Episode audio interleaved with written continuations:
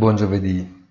Due sono le cose, peraltro collegate, che possono essere sottolineate e che ci accompagneranno in quest'ultimo scorcio di settimana condizionato ad attività ridotta. La forza del dollaro e lo zoccolo dell'inflazione misurato sulla spesa dei consumi privati.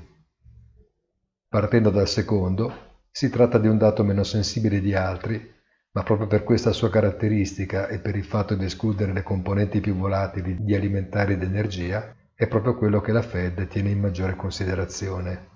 Il Core PCE Inflation Index ha toccato in ottobre il 4,1%, valore nell'aria, ma del quale il presidente Powell non potrà più ignorare la pervasività. E di qui la forza del dollaro, a 1.12 contro euro livello che ha già provato a sfondare sulla convinzione che i tassi americani potrebbero accelerare il rialzo su una possibile velocizzazione della riduzione degli acquisti di titoli da parte della banca centrale. Quanto riportato nei verbali dell'ultima riunione della Fed non introduce sorprese. Buona giornata e come sempre appuntamento sul sito easy-finance.it.